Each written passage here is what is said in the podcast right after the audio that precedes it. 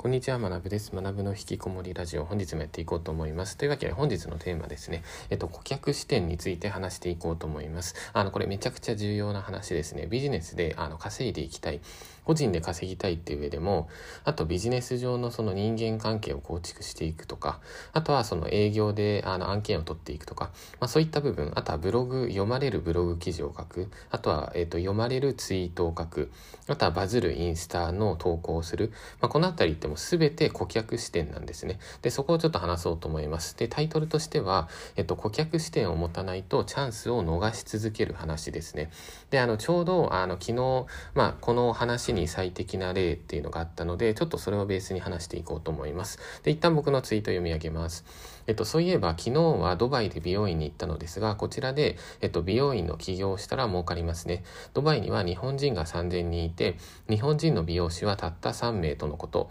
需要と供給がバグっているので、かなり余裕そう。やりたい方いたら DM ください。僕が出資を検討できますっていう、まあ、こういったツイートですね。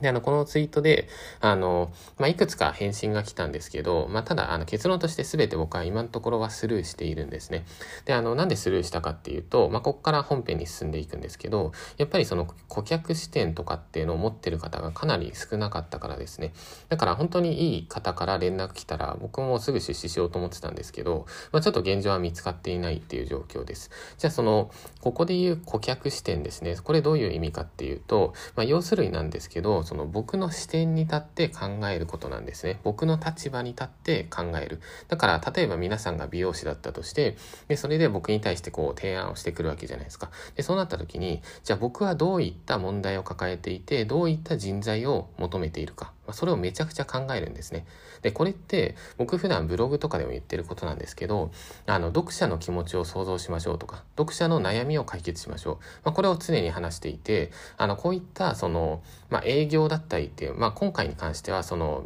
美容師の方が僕にまあ、いわゆる営業してるようなもんじゃないですか。自分に出資してくださいみたいな。だから、あの、顧客視点すごい重要なんですね。だから、じゃあ今回の例で、あの、もう少し話を進めていくと、じゃあ現時点で僕はどういった、えっと、悩悩みを抱えているか、今から僕の悩みっていうのを話しますね。で、僕の心の気持ちですね。で、昨日美容院行った時思ったんですけど、わ、美容院儲かりそうだな、みたいな。その美容師の方と話していて、で、それで、日本人3000人ぐらいいるのに、今ここ3名ぐらいしかいないんですよ、みたいな。まあそんな感じで、まあ予約も結構、えっと、平日だったんですけど、結構埋まっていて、で、それで、あ、僕が聞いた時に、あ、美容院儲かるんだな、みたいな。まあただ、もちろん僕、そのカットのスキルもないですし、あの、まあ美容師経験もゼロですよね。まあとはいえ、僕の場合だと一応余剰資金っていうのは今あるんですね。まあだから、えっと、300万とか500万とか、まあ、もしくはまあサササクッと出すって感じだったら1000万が限度かなとは思うんですけど、まあ、それぐらいだったら、まあ、出せるので、まあ、多分それぐらいあれば美容院ってこっちで作れると思うんですね。で、あの、まあ、それで作ったとして、でも、あの、やっぱ人が必要じゃないですか。じゃあ僕はどういう人を今求めてるかっていうと、あなんかやる気あって、それで、まあ、独立心が高くて、まあ、もちろん経験も積んでいる人、まあ、そういう人がいたら、まあ、組むのもありだろうな、みたいな、まあ、そういうふうに思ってるわけですね。だから、あの、今ここまで聞いた皆さんもちょっと考えてみてほしいんですけど、あの、こういった僕の悩みに対して皆さんがもし美容、美容師だったらどういう提案をしますか？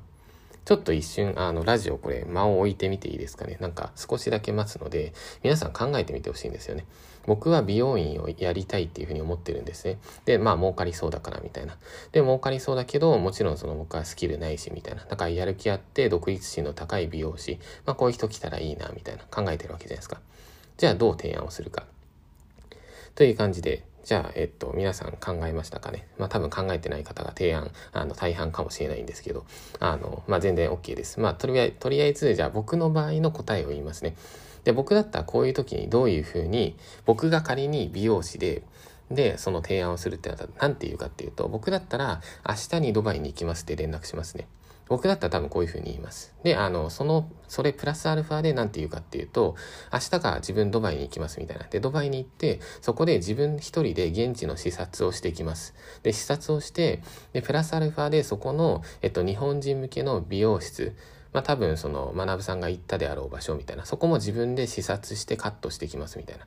で、その後に、あの、いろんな地域とかっていうのを少しかあの観光というか見た後に、あの、一旦僕の方で、あの、まあ、思考だったりとまとめますみたいな。で、まとめた後に、1時間だけでもいいので、あの、提案のお時間、現地でいただくことできますでしょうかっていう。僕だったら多分こういう提案のメッセージを送りますね。でもただこの提案のメッセージだけじゃなくて自分のその、まあ、履歴書だったりとか名前だったりとかあと今のまあ例えば勤務地とか経験とかあとスキルとかですねそういうのをセットに載せた上で履歴書プラスアルファで今の提案をするんですね。明日から行きますみたいな。で、あの、ドバイって普通にもう調べたら5秒で気づくんですけど、あの、国境開いてるんですよ。で、日本人、日本人が明日からドバイ行くって全然可能なんですね。今日日本で PCR 検査を受けて、で、明日の便とか取っていくみたいな。まあ、ただ、えっと、便がそんな出てないかもしれないので、まあ、もしかしたら明日は無理かもしれないんですけど、あ、そっか、すいません。ちょっと明日は多分無理ですね。あの、僕もこの間日本行きの便とか見てたんだけど、見てたんですけど、週1本ぐらいだったので、まあ、だから明日はすいません、今、明日って言いつつ無理だったんですけど、まあ、ただそこは本質ではなくて、まあ、大切な場所っていうのは、まず自分でドバイに行けるかどうかっていうのを調べる。で、調べて現地視察っていうのを自分でする。で、現地視察しながら現地の美容院っていうのも視察する。で、その上で1時間だけでもいいので提案のお時間をくださいみたいな。まあそんな感じですね。で、こういう風な提案が来たら僕はどう感じるかっていうと、あ、この人めっちゃ独立心あるな、みたいな。自分でこんだけ主体的に動ける人なんだ、みたいな。あ、それだったら、もちろん返信もするし、あ、現地で1時間みたいな。あ、もう全然1時間ぐらいだったら全然いいです、みたいな。お茶しましょう、みたいな。まあむしろなんか一緒にご飯行って少し話しましょう、みたいな。まあ多分こんな風になると思うんですね。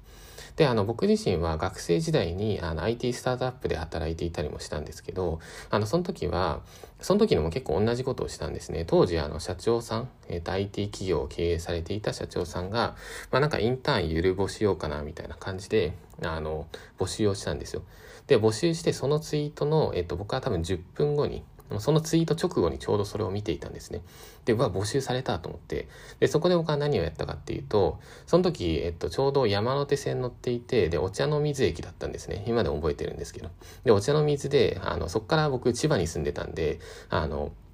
総武線に乗り換えてこう家に帰るっていう、まあそんな感じで乗り換えようとしてたんですけど、ちょうどそのツイート見かけたんで、やばいみたいな、電車乗ってる場合じゃないみたいな。で、その場でもうリュックからすぐに PC 取り出して、で、速攻でもう履歴書バーってその駅のベンチでいきなり座って、こうガガーって作り始めて、で、作って、で、それを分かりやすい感じに作り終えて、まあ多分それで10分15分かかったんですけど、その後に社長さんにもう速攻で連絡をするみたいな。こちら履歴書です、履歴書ですみたいな。で、自分のスキルこうこうこうでみたいな。で、明日からもうずっと働けますみたいな。もうなんか終日フリーですみたいな。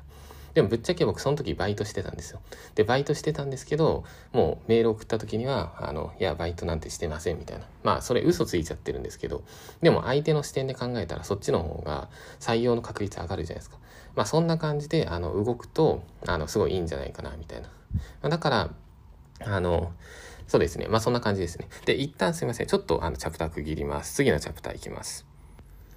はい。というわけで、えっと、セカンドチャプター進んでいきますね。で、あの、ここまで聞いた方で、まあ、多分、いや、なんか自分明日からドバイ行くの無理だし、とか、もしくはなんか、そういったチャンスがあったとしても、今本業があるからちょっと厳しいみたいな、まあ、そういう多分、現実的な、あの、反論っていうのが僕の方に届くかもしれないんですけど、まあ、ただ、えっと、そこの、明日から自分はドバイ行けませんとか、明日から IT スタートアップで働けませんみたいな、そういうことっていうのは本質ではなくて、大切なことっていうのは、相手の立場に立った時に最高のの提案をするんですね。相手の悩みっていうのを正確に考えて、それを最高の解決策っていうのをポンって出してあげるんですね。で、こういうことができると、例えばフリーランスで web 制作の案件を取りたいとか、フリーランスでデザインを受注したいとか、ってなった時に、その営業する相手って皆さん誰になるかっていうと、あの、経営者じゃないですか。で、経営者に対してこういう提案ができる人って、もう仕事全然取れるんですよ、本当に。だから、あの、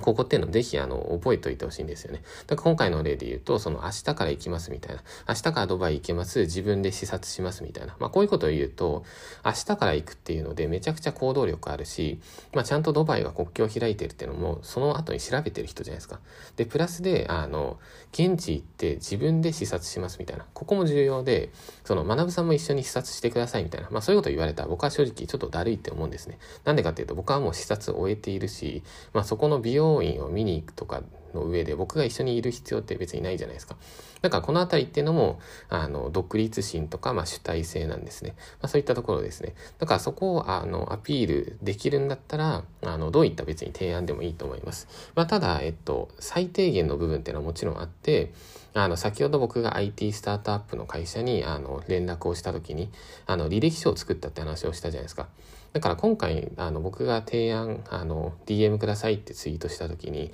まあ、何名かから結構連絡来たんですけど、あの、多分正直履歴書ついてる方は多分いなかった一人だけいたのかなっていう感じだったんですね。で、やっぱここっていうのも、あの、なんて言うんですかね、まあ、ビジネスマナーだからつけろとかって僕はそう言ってるつもりはなくて、あの、僕の立場になった時に、その相手の、あの、過去の経験とか、あと、何て言うんですかどんな能力があるかとかどういうバックグラウンドの人かっていう、まあ、それを僕としてもある程度把握しないと、まあ、一緒に組むとかってそもそも不可能じゃないですか。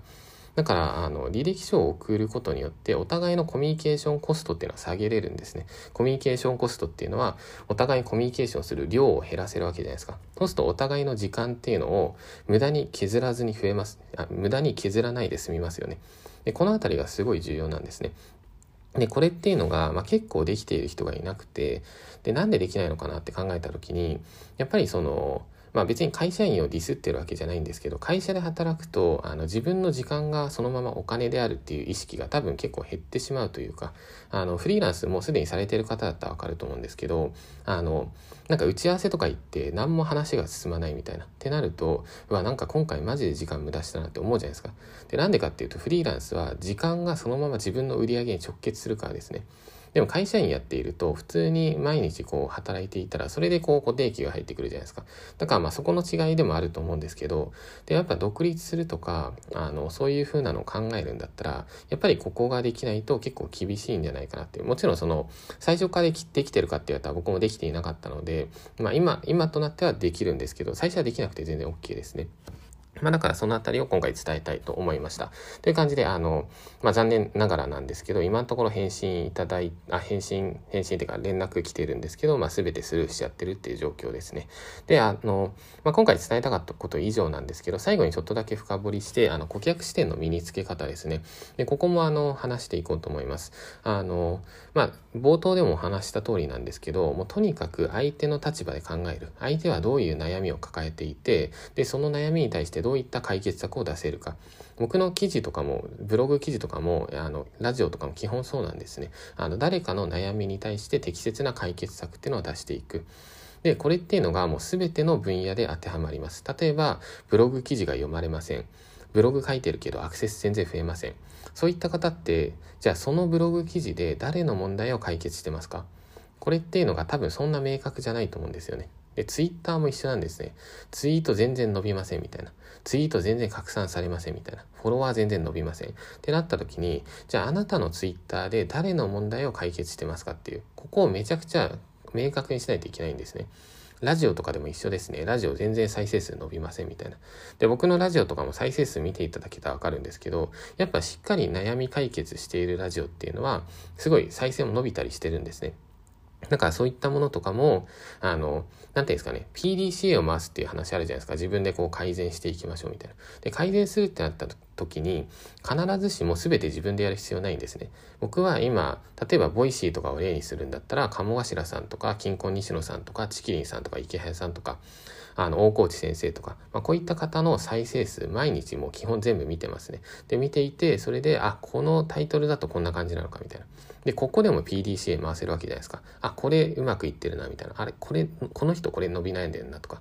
で、その後に自分の再生数とか見て、あ、これ伸びたから、あ、もしかしたらこれって正解なのかなみたいな。もう全部 PDCA 回すんですね。で、回しながら、同時にコンテンツを作るときは圧倒的な顧客視点ですね。誰のどういった問題を解決するのか。まあ、これっていうのが、今そのブログとかツイートとかラジオっていう話をしたんですけど別にこれウェブサイトのウェブ制作の営業でもそうですしウェブライターとして稼ぎたいライティング案件を取りたいんだったらそしたらこれも一緒なんですねあの営業先としては例えばその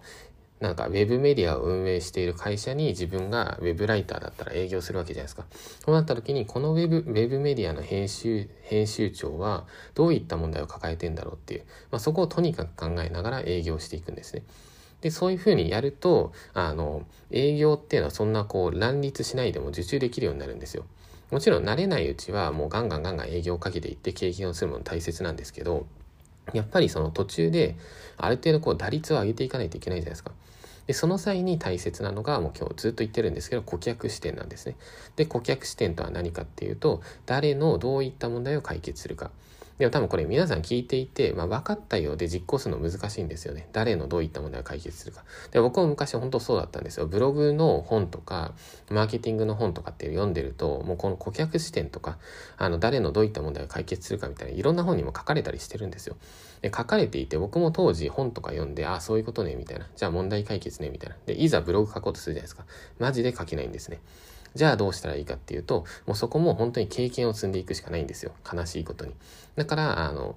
読まれるブログを書きたいんだったら、そしたらもう毎日しっかりブログを書いて、まあ毎日じゃなくてもいいんですけど、書いていって、それで、その都度ちゃんと顧客視点、誰の問題解決するか、これをもう徹底的に考えながらやっていく。なんとなく記事作りました。まあこれじゃダメなんですね。その都度、あの、新しいもう実験をしていくというか、まあ今回このパターン試してみみようみたいな。今回これがいいかなみたいな。まあそんな感じでやっていくと、徐々に顧客視点っていうのは身についていって、これっていうのはそのままブログのアクセスにもつながるし、そのままプロ、ツイッターのフォロワー数にもつながるし、そのままフリーランスとしての売り上げにもつながるんですね。で、あの、基本的にマーケティングができている人って顧客視点めちゃくちゃ持っているので、あの、なんて言うんですかね。一回その、本当に優秀で、あの、売り上げの高いフリーランスの方とか、フリあの、すごい会社経営されている方とかと連絡するとわかるかもしれないんですけど、本当にメッセージ超的確なんですね。で、そういった的確なメッセージが送れるってどういうことかっていうと、やっぱ顧客視点持ってるんですよ。無駄なこと言わないというか。だからそのあたりっていうのも、あの、意識してみるというか、あの、まあ、それがすごい大切なんじゃないかなと思います。というわけで、あの、最後まとめると、えっと、顧客視点の身につけか、あ顧客視点を持たないとチャンスを逃し続ける話ですね。まあ、そういった話をしました。で、あの、まあ、例えば何か提案をするってなったら、そしたら相手がどういった今問題を抱えているか。で、その問題に対して自分だったら、どういったその解決策を提案できるか。で、その解決策っていうのをもう最高な解決策にするんですね。そしたらあなたの提案っていうのがもうほぼ確実に選ばれるはずです。で、選ばれるってどういうことかっていうと、それは、あの、売り上げが上がるっていうことにもつながるし、例えばその仲間を増やすってことにもつながるわけですね。ブログ記事が読まれるにもつながる。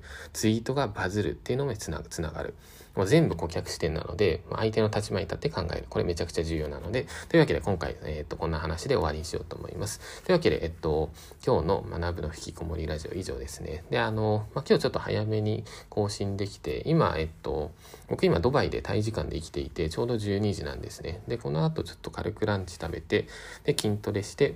で、その後は最近ちょっとドバイ探索をしているので、いろんな地域を行きながら、あの、ちょっと住みやすい地域を探しています。まあなんか、またそのうち、ドバイ系のまあ Vlog とか、まあ、YouTube でも撮っていこうかなと思ったりしています。それではお疲れ様です。今日も頑張っていきましょう。